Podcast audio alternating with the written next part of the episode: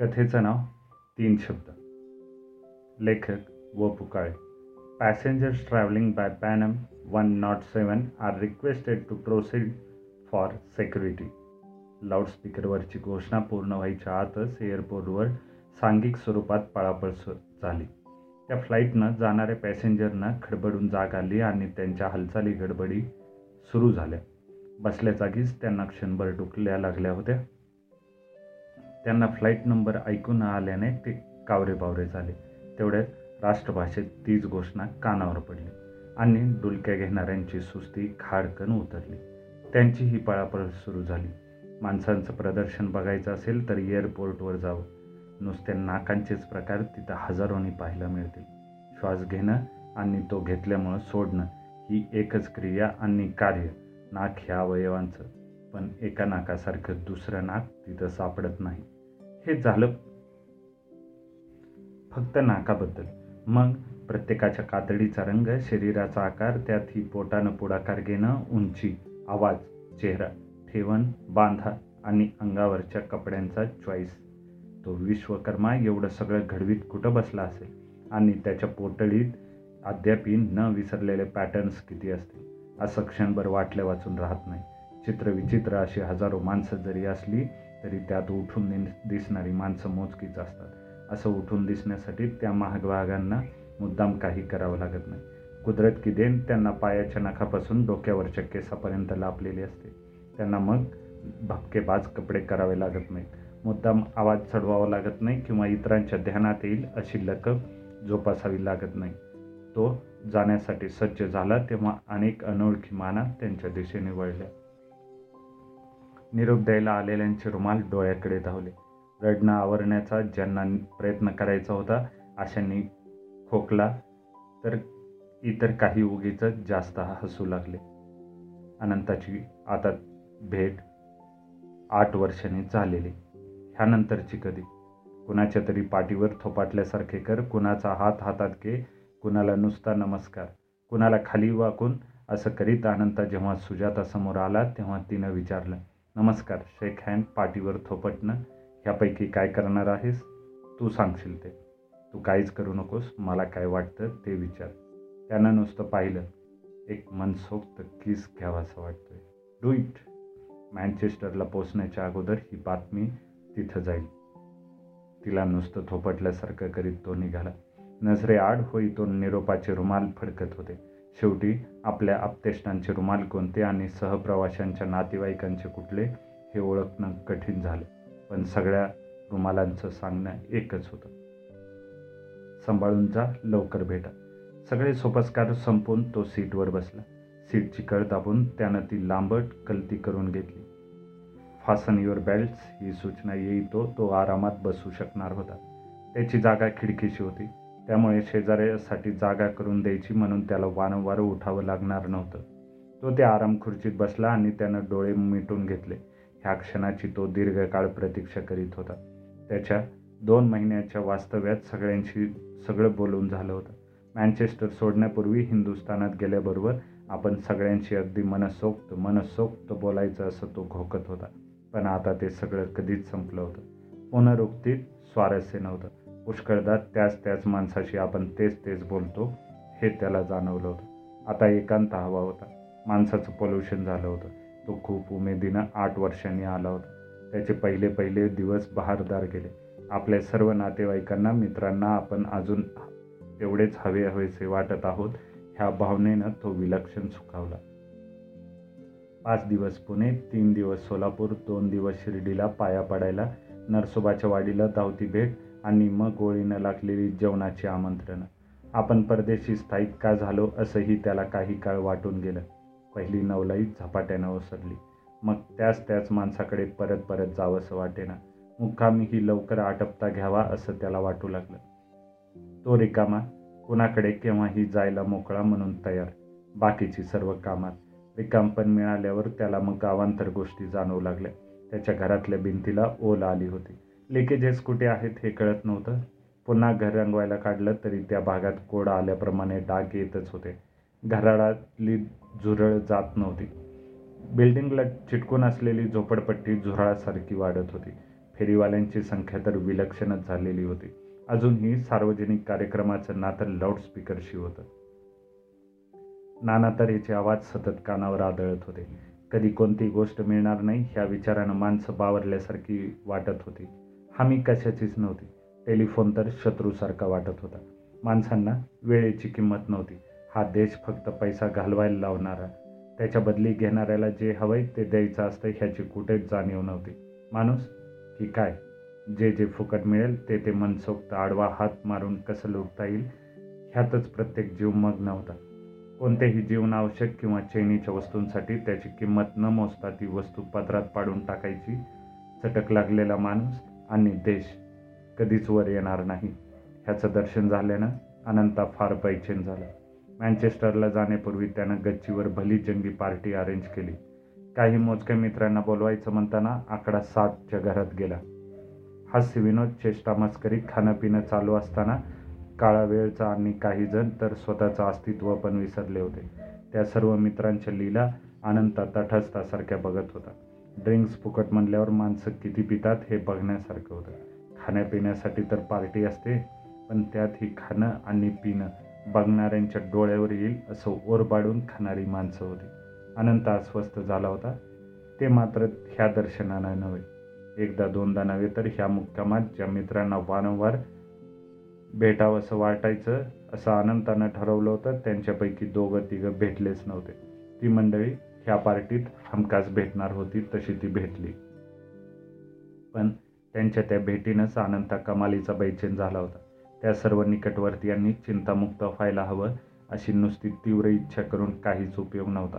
प्रार्थनेनं कोणती समस्या सुटते? आर्थिक? सामाजिक? कौटुंबिक? छे. प्रार्थना करणे म्हणजे वरच्या स्तरावरचं भीक मागणं. भीक मागून फक्त मिळाली तर भीकच मिळते जगण्यासाठी आवश्यक असलेलं धैर्य जसं मिळत नाही त्याप्रमाणे समस्येवर तोडगाही. प्रार्थनेनं केवळ मानसिक धैर्य येत असेल. जसं मरण येणार म्हणजे येणार. प्रार्थना करून मरणासाठी फक्त मरण्याची पार्श्वभूमी तयार होते. मूळ मरणावर पर्याय सापडतो का? आणि ज्यांच्या कहाण्या अनंताला हिंदुस्थान सोडता सोडता ऐकाव्या लागल्या त्या ऐकल्यावर ह्याहीपेक्षा मरण परवडलं असं त्याला वाटून गेलं. त्यातही काही काहींच्या चेहऱ्यावरून त्यांनी काय भोगलं असेल ह्याचा पत्ता लागत नव्हता. तर काहींचे चेहरे आरश आरशासारखे लख्ख होते. त्यांना काही लपवताच येत नव्हतं. अनंताचं म्हणूनच प्रथम लक्ष गेलं ते कालिंदीकडे. ती काहीशी एका बाजूला घोळक्यात आहे असं वाटावं पण तरीही एकटी पडल्यासारखी होती. तिच्या हातात लिंकाचा ग्लास होता. तिच्याजवळ जात अनंत म्हणाला तू काही घेत आहेस लिमका नुसता तिनं मान हलवली. वा असं करून कसं चालेल असं मनात अनंतानं तिच्या हातातला ग्लास ओढून घेतला. भाऊजी मी ते तसलं काही घेत नाही. का? काहीतरीच वाटतं. काळ पुढे गेला कालिंदी पण मी तिथेच राहिले ना? तेच चुकतं. अगं दारू म्हटलं रे म्हटलं की सिंधू तोडते मंगळसूत्र असं आता राहिलेलं नाही. नको पण कधी केलं नाही म्हणून. ओके माझ्यावर विश्वास आहे ना? म्हणून तर एकटी आले. मग इथंच बस. मी देतो ते घे. तिचा ग्लास घेऊन तो गेला. त्यानं लाईम ज्यूस कॉर्डियल जिन मिसळून जे रसायन बनवायचं ते बनवलं. तो पुन्हा तिच्याकडे आला. आता ह्याची टेस्ट बघ. काही होणार नाही ना? अनंता गंभीरपणे म्हणाला.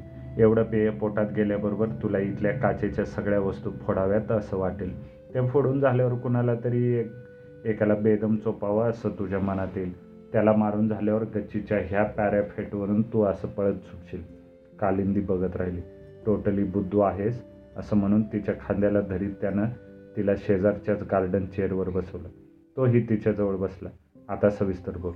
काय म्हणतेस? मुख्य म्हणजे बाळ कुठं आहे? मला पुढं हो म्हणाले.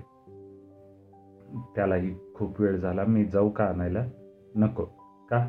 ते येतीलच असं मला वाट वाटत नाही. का? ह्याचा अर्थ काय? तो रागवला काय? घरी येऊन आमंत्रण करायला? तसं असतं तर त्यांनी मला पाठवलं असतं का? मग काय कारण आहे ते सांग. ते नानांसाठी घरी राहिले. एवढं बोलून आनंदाचा लगेच पुढचा प्रश्न जाणून ती म्हणाली त्यांचा हल्ली फार जास्त झालंय सतत कुणीतरी वॉच ठेवायला लागतो. अनंताला सगळं आठवलं. तो पटकन म्हणाला नाना बाळकडे कधी आले पण? एक वर्ष झालं आणि ते आले म्हणजे दत्ता भाऊजींनी त्यांना जवळजवळ घराबाहेरच काढलं. नानांना मी आयुष्यभर सांभाळण्याचा मक्ता घेतलेला नाही असं त्यांचं टोमणं सुरू झालं. मग बाळ त्यांना घेऊन आला. तीही भाऊजींनी गंमतच केली. आठ पंधरा दिवस काही बोललेच नाहीत. नानांबद्दल एक दोनदा फोन केला ऑफिसात तर फोनवर. अगदी गोड बोलले. मग जाऊबाई एकदा मला भेटायला आल्या. जेवायचं जेवायला गेले तर पत् तेव्हाही पत्ता लागू दिला नाही. त्यानंतर सात आठ दिवसांनी भाऊजींचा ह्यांना फोन आला. महत्त्वाचं काम आहे येऊन जा. एवढंच बोलले. ऑफिसातून हे भाऊजींच्या घरी गेले तर सामानासहित नानांना गॅलरीत बसवलेलं आणि घराला कुलूप. शेजारच्या लोकांनी सांगितलं तुमची इतका वेळ वाट पाहून पाहून ते गेले. पंधरा दिवस येणार नाही. गावाला गेलेत. टॅक्सी करून हे मुकाट्यानं नानांना घेऊन आले. त्यांच्या डोक्यावर परिणाम झालाय पण पहिल्या रात्री नाना खूप रडले. तुझ्या घरी आणलंस? बरं वाटलं म्हणाले. अनंता हळूहळून पुटपुटला. Oh how tragic.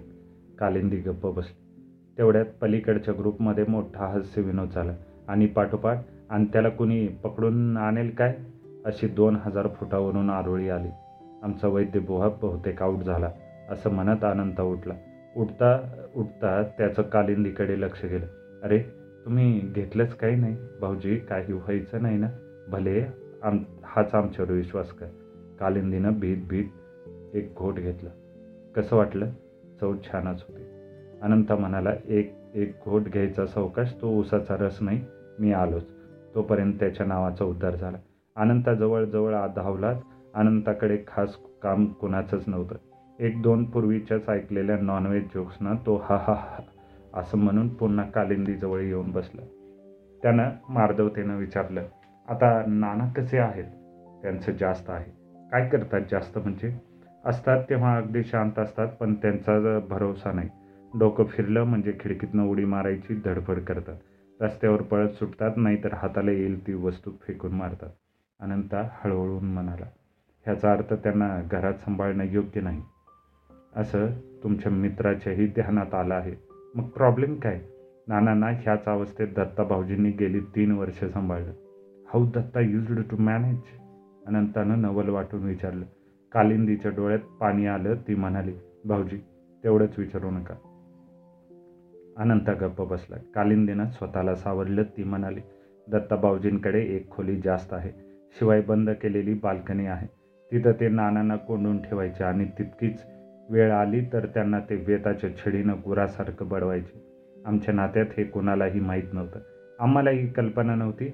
ज्या दिवशी नानांना हे घरी घेऊन आले त्या दिवशी अंगभर वळ होते नानांच्या. बाळ काही बोलला नाही. विचारलं यांनी त्यांनी शांतपणे सांगितलं नाना फक्त मारायला देतात. हौसिली सिली आमच्यासमोर हाच प्रॉब्लेम आहे. प्राण गेला तरी हे नानांवर हात उगारणार नाहीत. कालिंदी माझं ऐका तुम्ही.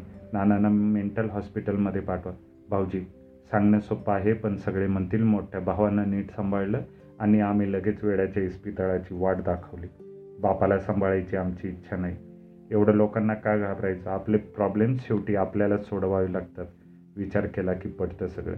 पण लोक काय म्हणतील ह्याची? तुमच्या मित्राला अतिशय धास्ती वाटते. त्यांना जेव्हा पटेल तेव्हा पटेल तोपर्यंत दिवस काढायचे. सतत पहारा करायचा. तुला कुठे जायला मिळत नाही तू पुढं हो मी उशिरा येतो असं म्हणाले. त्यातून पाहायचं. अनंताला पुन्हा हाक मार आली. तुम्ही जा मी इथं एका बाजूला बरी आहे. No no this is not fear तुम्ही माझ्याबरोबर चला जॉईन व्हा. कालिंदीसह अनंता मित्राच्या ओळख्यात सामील झाला. बापट सामोरा येत म्हणाला मिसेस घाडपुरे आता ड्रिंक सर्व करणार आहेत. Ladies are not permitted. तशी पे पैज होती यार. देन गो आहेड मिसेस घारपुरेचा अनंताचा ग्लास समोर आला. समोर आल्या? तेव्हा अनंता बघतच राहिला. वहिनी तुम्ही आणि साक्षात बॉबमध्ये कशी दिसते? किसी की नजर न लगे कुणीतरी मध्येच म्हणाला. Really cute. अनंत पुटपुटला माझं एक काम कराल का? तुम्ही बॉम्ब केलेत म्हटल्यावर तुमचं काम करायलाच हवं. त्याचं काय? संबंध वगैरे प्रश्न विचारू नका. हो काम सांगा. मला बॉब शोभतो हे फक्त तुमच्या दोस्ताला सांगा. ते पुन्हा जमदग्नी गोत्रावर गेलेत. मिसेस गारपुरेंचं वाक्य संपता संपता ओ पुढे म येत म्हणाला. कॉलेजमध्ये असल्यापासून मी बोंबलत होतो. भलत्याच माणसाच्या तावडीत सापडतेस म्हणून. आणि तेही समोर असताना. बर्वे म्हणाला त्याच्या गोत्रानं हीच वाट लागली तर तुझ्या आडनावानं. ओक हे काय आडनाव आहे? ओक म्हणाला सालन नावात काय आहे लग्नाच्या वेळी पण आडनाव बदललं जातं. जाऊ दे माझा ग्लास दे. तेवढ्यात कुणीतरी म्हणाला मुळातच ओक आडनाव लाभलेल्या माणसाने जास्त पिऊ नये. तिथंच हास्य कल्लोळ झाला. त्यावर ओक म्हणाला आता मी पिणारच आणि जो हे बोलला त्याच्याजवळ बसून पिणार. त्यावर तो म्हणाला ये माझ्याजवळ बैस मी रेनकोट घालून बसतो. तोपर्यंत अनंतानं घारापुरेची मानगूट पकडून त्याला बायकोसमोर उभं केलं. बघले का स्वतःच्या बायकोला नीट बघ आणि शुद्धीत असलास तरी किंवा नसलास तरी सांग बायको वाईट दिसते घारपुरे एकाएकी गंभीर झाला म्हणाला. लेको मी काय म्हातारा झालो नाही आणि तुमची इतकं नसलो तरी अगदीच रसिक नाही पण आमच्या घरी हे चालत नाही. आता गावाला जायची सोय नाही काय म्हणतील लोक? अनंतानं घारपुरेकडे पाहिलं. त्याचा चेहरा कमालीचा भेदरल्यासारखा दिसत होता. भोवताली प्रचंड समुदाय जमला आहे जनता कोर्ट भरला आहे. एका कोपऱ्यात मिसेस घारपुरे थरथरत उभे आहेत. त्यांनी बॉब केल्यामुळे घारपुरेला फटक्यांची शिक्षा सुनावली आहे. फटके मारले जात आहेत लोक टाळ्या वाजवत आहेत. टाळ्यांच्या आवाजानं अनंता भानावर आला. त्याची मित्रमंडळी खरंच टाळ्या वाजवत होती. स्वतः घारपुरे सुद्धा. मग त्याचं लक्ष गेलं त्या टाळ्या उशिरा आलेल्या मिस्टर अँड मिसेस तळवळकरांसाठी होत्या. अनंता लगेच त्यांना सामोरा झाला. मिस्टर अँड मिसेस तळवलकरांचा सर्वांशी परिचय करून देण्यात आला. नाटकीपणानं. कारण कुठेतरी ते येता येता बॉन्स फॉर लेट कमर्स म्हणून ओरडलं होतं. अनंतानं तळवलकरला सरळ टेबलासमोर नेलं. तळवलकरांना ड्रिंक तयार ठेवून तो शैला वहिनींकडे वळला. वहिनी तुम्हाला लिमका थम्सअप की पायनॅपल ज्यूस का म्हणून? मला आणखी काही देणार नाही. दॅट्स फाईन काय देऊ? फिस्की मारवल्या साठ वर्षात चांगली प्रगती झाली. मग? जग कुठल्या कुठं चाललंय? आपण का मागे राहायचं? मला अशी माणसं आवडतात. शैलाच्या दंडाला धरून अनंता पुन्हा टेबलाजवळ गेला. चेअर्स म्हणत शैलानं ग्लास तोंडाला लावला. एक सिप घेऊन ती अनंताकडे बघत राहिली. काय बघता वहिनी? तुमच्यात काही फरक पडला का? ते बघते. फरक वाटतो मुळीच नाही. बायकोच काय म्हणते? झकास. तिला का आणली नाहीत? तिला रजा मिळाली नाही ती ऑक्टोबरला येईल. तेव्हा तुम्ही नसाल. काय करणार? ऋषिकेश कसा आहे? My god he is no more a kid fully grown up. असं काय करतेस? तुझ्या निनाद एवढाच तो अरे हो निनाद काय म्हणतो? ते मग सांगते ऋषिकेशचं सांग. त्याचा एखादा फोटो वगैरे तो दाखवीन शांतपणे. निनाद मेडिकलला जायचा होता. ते सांगते रे ऋषीला दोन वर्षापूर्वी ॲक्सिडेंट झाला होता ना? कोणी सांगितलं? पाटकर तेव्हा तिथंच होता. दॅट्स करेक्ट मग आता कसं आहे? झकास. कपाळावर थोडीशी खून आहे पण तीही त्याला शोभते. शोभणारच मुळात तो तुझ्यासारखा हँडसम निनात काय कमी हँडसम होता तेव्हा? त्याला खरं ह्या मुक्कामात मी भेटायलाच हवं. निनादबद्दल सावकाश बोलू? तू मला तुझं सगळं सांग. ए साल्या तू माझ्या बायकोशीच बोलणार का? मी सुद्धा आलोय की. तळवटकर किंचाळला जा तू जळायला लागला शैला म्हणाले. कोणत्या तरी निमित्त काढून अनंता तिथून सटकला. तो तळवळकरांकडे पण गेला नाही. त्याला क्षणभर एकांतात बसावंच वाटलं. आठ वर्षापूर्वीची शैला हीच का? वर मान करून न बघणारी बाई ती हीच का? काळाबरोबर माणसानं बदलावं असं आपण म्हणतो पण हा बदल कितपत पचवावता येईल? त्या मैफलीतून तसा पळ काढणं शक्य नव्हतं. तरी त्याला वाटलं सगळ्यांना गुंगारा द्यावा. ह्या सर्व मित्रांना असंच टेरेसवर सोडावं. सगळ्यांची विमानं जवळपास विमानतळ सोडण्याच्या तयारीत आहेत. आपण इथं असलो नसलो तरी कुणालाही कळणार नाही. पाच मिनिट खाली थांबावं. पुन्हा वर यावं असा विचार करीत अनंता जिन्याकडे वळला. तळवळकरांचं त्याच्याकडे बारीक लक्ष होतं. त्याला गाठीत तो म्हणाला तुला दम भरला तर तू निघालास. माझ्याशी बोलणार नाहीस काय? अरे राजा सुजाताला फोन करतोय. ती बाया अजून आली नाही. Okay okay. I will wait for you you must. पण तरीही तळवळकरांनी अनंताचा पिच्छा सोडला नाही. त्याचा फोन संपायच्या आत तो खाली आला हातातल्या ग्लाससहित अरे मी वर येतोय ना? वर फार गोंधळ आहे रे. इथं बसू. शैला शोधत राहील तुला. नाही शोधणार पार्टी चालली आहे ना. आता तिला कशाची पण जरुरी पडायची नाही. I have not followed you तळवळकरांनी विचारलं. तुला माझ्या बायकोत काही फरक जाणवला नाही? जमीन आसमान आहेत का? पूर्वी त्या मान वर करून बघत नसत ड्रिंक्सची तर गोष्ट लांबच. हो ना आता तू बघशील आज ती बेदम ड्रिंक्स घेईल. एवढा बदल कशामुळे झाला? निनात गेल्यापासून ती अशीच भरकटली आहे. अनंत ताडकन उडालाच निनात गेला म्हणजे? तो ओरडला. त्याच्या गळ्याला घट्ट मिठी मारत तडवडकरनं टाहो फोडला. पाच मिनटं तो हुंदके देत रडत होता. अनंत थोपटत बसला होता. जरा शांत झाल्यावर तडवळकर तोंड धुवून केस सारखे करून अनंतासमोर बसला. कधीची गोष्ट? झाली चार वर्ष. तो मॅट्रिकला पहिला आला होता. आला होता. त्यावेळी निरनिराळ्या महाविद्यालये सटून त्याच्यासाठी पायघड्या घालण्यात आल्या होत्या. आणि इंटर सायन्सला पर्सेंटेज गेल्यावर कुणी बघायला तयार नाही. इंटरला फार घसरला का? फार म्हणजे फारच. फक्त ऐंशी टक्के मार्क मिळाले. मेडिकलला जायचं म्हणजे कोणी कोण विचारतो ऐंशी टक्क्यांना.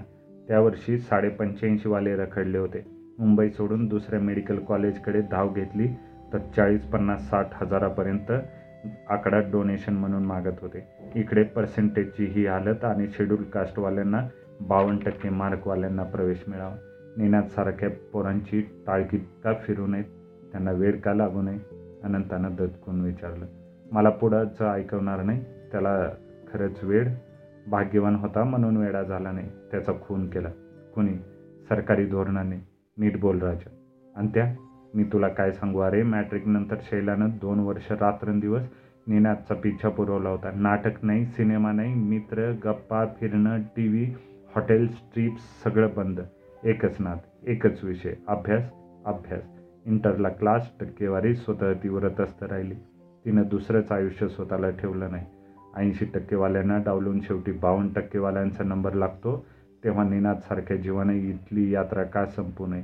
निनादसारख्यांचं जीवन उजाड करण्याचा अधिकार सरकारला कुणी दिला? निनादनं सुसाईड केलं आणि शैलाची ही अवस्था त्या दिवसापासून. काय म्हणशील?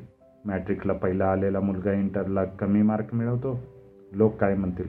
असं केव्हा तरी शैला बोलली. इन्सल्ट त्याला फार लागला. पोरगं गेलं. सांग जात कुणाला विचारू? दोघं गप्प बसले. तडवडकर पुणे म्हणाले. माझा शेड्यूल कास्टवर मुळीच राग नाही. त्यांची अनेक वर्ष गळचेपी झाली सगळं मान्य पण याचा अर्थ तुम्ही दुसऱ्याच्या समोरचं ताट ओढून तिसऱ्याला का द्यायचं? तू काही दिवस जेवलास आता त्याला जेवू दे असं का? कोणत्या तरी उपाशी माणसाचे तळतळाट कायम घेणार का? अर्थ नव्हता. तरी आनंद म्हणाला जातील राजा हेही दिवस जातील. तडवरकर ग्लास संपवीत म्हणाला माझं पिल्लू गेल्यावर जग जहन्नममध्ये का जाईना आता? शांत हो. नाहीतर तू आता स्वतःवर परिणाम करून घेशील. नाही तसं मी सावध आहे कारण तसं अजून फारच बिघडलेलं नाही. अजून तुमच्या आमच्यातल्या दहा टक्के मुली इतर जमातींसाठी राखून ठेवा असं सरकारी धोरण जाहीर झालेलं नाही. अनंता त्याच्या पाठीवर थोपटत म्हणाला तू आता हे सगळं विसर वर चल रिलॅक्स हो. जाऊया एकच कर. शैलाकडे निनादचा विषय काढू नकोस तू तो विषय काढलास तरी ती टाळाटाळ करीलच. पण एक्साईट झाली तर भरोसा नाही. आय नो दॅट पार्टी संपली. ड्रिंक पार्ट्या जशा संपतात तशीच संपली. काहींना धरून सांभाळून न्यावं लागलं काहींना गप्प गप्प करीत सोडावं लागलं. तर काहींना एवढीशी ड्रिंक घेऊनही शांत सोबर कसे ह्याचं आश्चर्य करीत निरोप द्यावा लागला. अनंताला वाटलं शेवटी ही दारूच. मग ती बाटलीतली असो नाहीतर फटाक्यातली. प्रकट होताना ती कशी प्रकट होईल हे कुठं सांगता येतं? काही फटाके आवाज करतात काही नुसते जळतात. काही भलत्याच दिशेनं उडतात महत्त्व त्याला नाही. प्रत्येकानं मैफिलीचा आनंद लुटला की नाही हे महत्त्वाचं आतल्या माणसाला प्रकट करणं हे मदिरेचं काम. ते तिनं पार पाडलं की मैफिलीचं सार्थक झालं म्हणायचं. आता ह्या धडपडीत मूळचा माणूस जास्त तापला की रक्तानं सोबर असलेला जास्त सोबर झाला तर समुद्र मंथनातल्या ह्या चौथ्या रत्नाचा काय अपराध? पण ह्या सगळ्यात सुजाता आली नाही. रत्नाकरनं दांडी का मारली?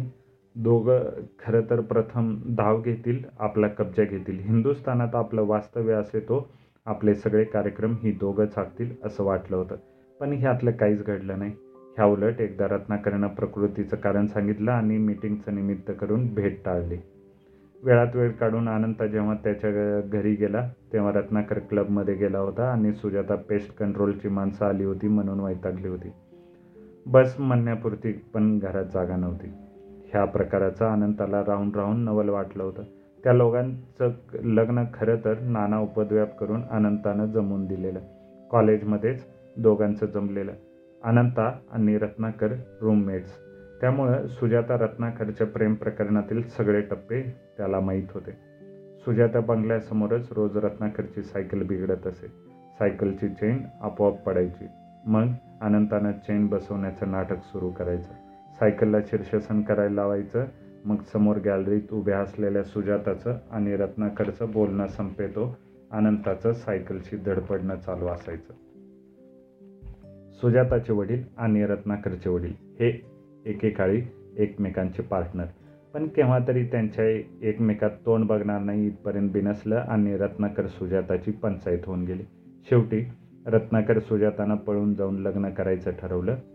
तेवढं मात्र अनंतानं करून दिलं नाही. रत्नाकर जरी बडे बाप का बेटा असला तरी ती आता त्यां त्याच्या हातात पॉकेट मनी व्यतिरिक्त काहीच नव्हतं.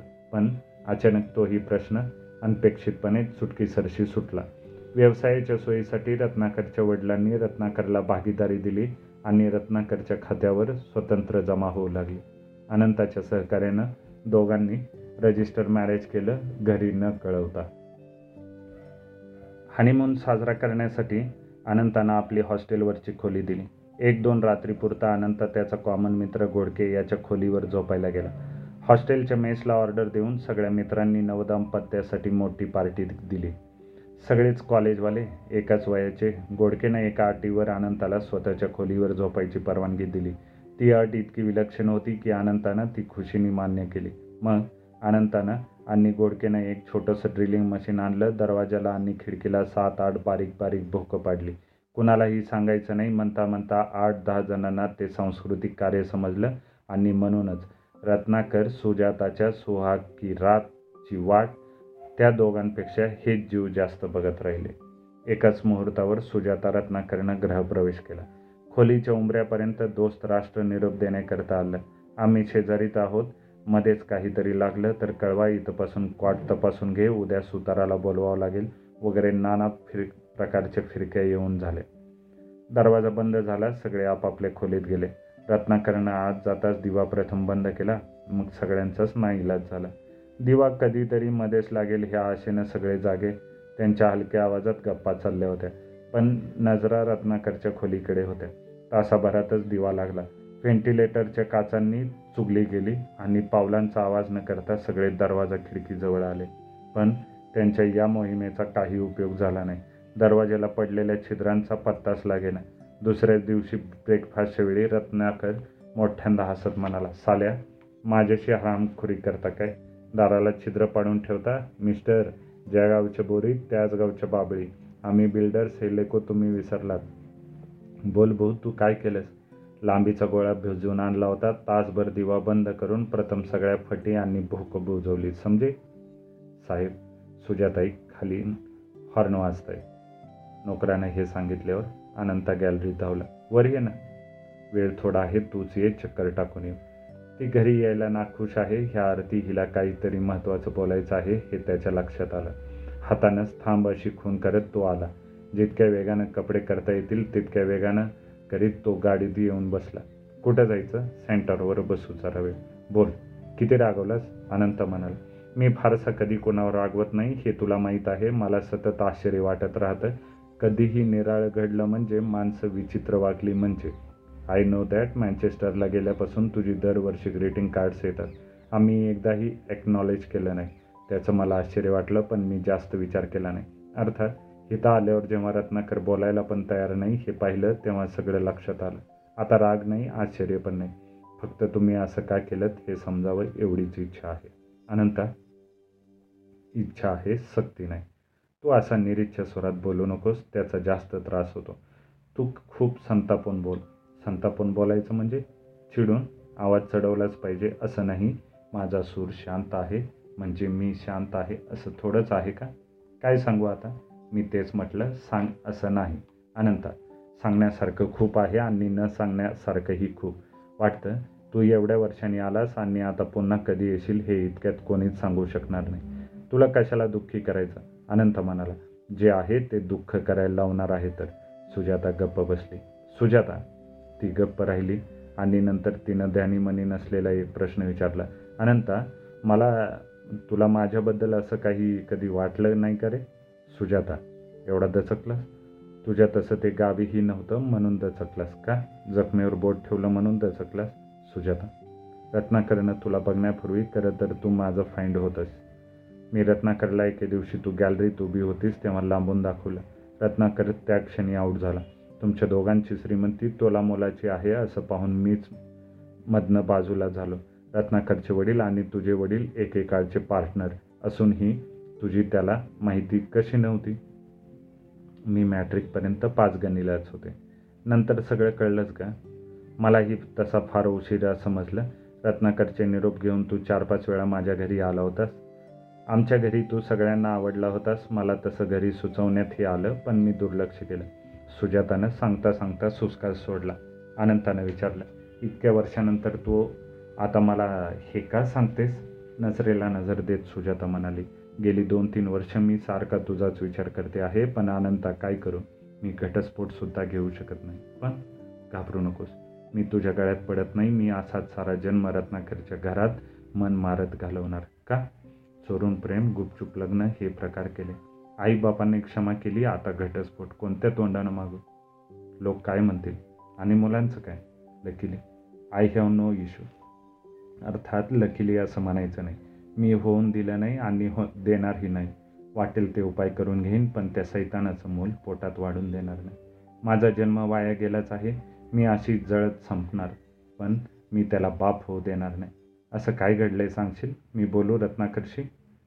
तूच काय कोणीही बोलावा असा तो प्रॉब्लेम नाही. अगदी नवरा बायकोचाच आहे. मी सांगायला गेले तर कोणाचा विश्वास बसणार नाही. कारण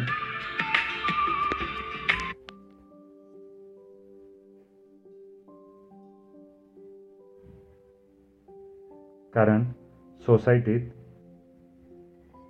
आणि घरात आमचं बेलोम बेमालूम नाटक चालतं. आम्ही पार्ट्यांना जातो फिरायला जातो नाटक सिनेमांना एकत्र असो. आठ वर्ष आम्ही इतकं बेमालूम वठवलं आहे की आता कोण विश्वास ठेवील? पण अनंता आता नाटकाचा वीट आला तरी मी ह्यातून सुटू शकत नाही. लोक काय म्हणतील? तू आता पुन्हा वर्षानुवर्ष गायब होणार म्हणून बोलले. पार्टीला का आली नाहीस? तुला पाहून त्रास झाला असता म्हणून घाबरले. तुला जे एकदा भेटायचं होतं ते आपण दोघंच असताना मी तुला त्रास दिला रागवू नकोस. तिनं अनंताचा हात हातात घेतला. अनंताना हळुवारपणे तिचा हात दाबला. मला अनंताशी संसार करायला आवडला असतं. तिच्या डोळ्यात पाणी आलं पण ते तिनं मानीपणानंच आवरलं. तो सहानुभूतीपूर्ण म्हणाला सुजाता मी रत्नाकरशी बोलतो मला प्रयत्न करू दे. ते फार फार पर्सनल आहे. एकदा सांग की. धीर धरून ती म्हणाली ही इज अ पवर सेक्सच्या बाबतीत जनावरं पण जसं वागत नाहीत मला पहिल्या रात्री समजलं. मी त्याला तेव्हापासून स्पर्श करू दिला नाही. खरंच सुजाता रत्नाकरनं त्या दिवशी लांबीनं भूक बुजवली नसती तर तुम्ही सर्व मित्रांनीच त्याचा खून केला असता. फासणीवर बेल्टच्या सूचना आल्या बेल्टच्या बक्कलांचा खट्टा आवाज झाला. सर्व दिशांनी येऊ लागला. सर्व सांकेतिक संदेश झाल्यावर विमानानं झेप घेतली. पोटात क्षणभर खड्डा निर्माण झाला. मुंबई दूर दूर जाऊ लागली एवढीशी एवढीशी होऊ लागली. चारशे तीनशे किलोमीटरचं अंतर सत्तर लाखांच्या वरचं देह सांभाळणारं आवाढव्य शहर नकाशाच्या ठिपक्यात विलीन व्हायला निघालं. हे विचार संपता संपता हे शहरही गडप्प झालं. आता भोवती फक्त ढग आणि त्यानंतर खालतीवरती एक विक विराट पोकळी. अनंता स्वतःशी असला पृथ्वीचा हा प्रचंड व्यापार केवढा त्यात भारत केवढासा? त्यात महाराष्ट्र त्यात मुंबई आणि मुंबईतली आपली एवढीशी मित्रमंडळी. पण त्या दिवशी आपल्या इमारतीची ती गच्ची ह्या मित्रमंडळींनी फुलून गेली होती. त्याचे प्रॉब्लेम आकाश भेदून अवकाश व्यापून उरले आहेत असं आपल्याला वाटलं. आणि आता हे सगळं कुठं गेलं? बिचाऱ्यांची एवढीशी आयुष्य त्यांचं चिमुकलं आकाश. पण लोक काय म्हणतील? ह्या तीन काल्पनिक राक्षसांना त्यांनी आपले आयुष्य विकून टाकली. ह्या राक्षसांनी आपल्या देखत आपल्या मित्रांचे संसार गिळले आणखी किती जणांचे गिळले आहेत कुणास ठाऊक?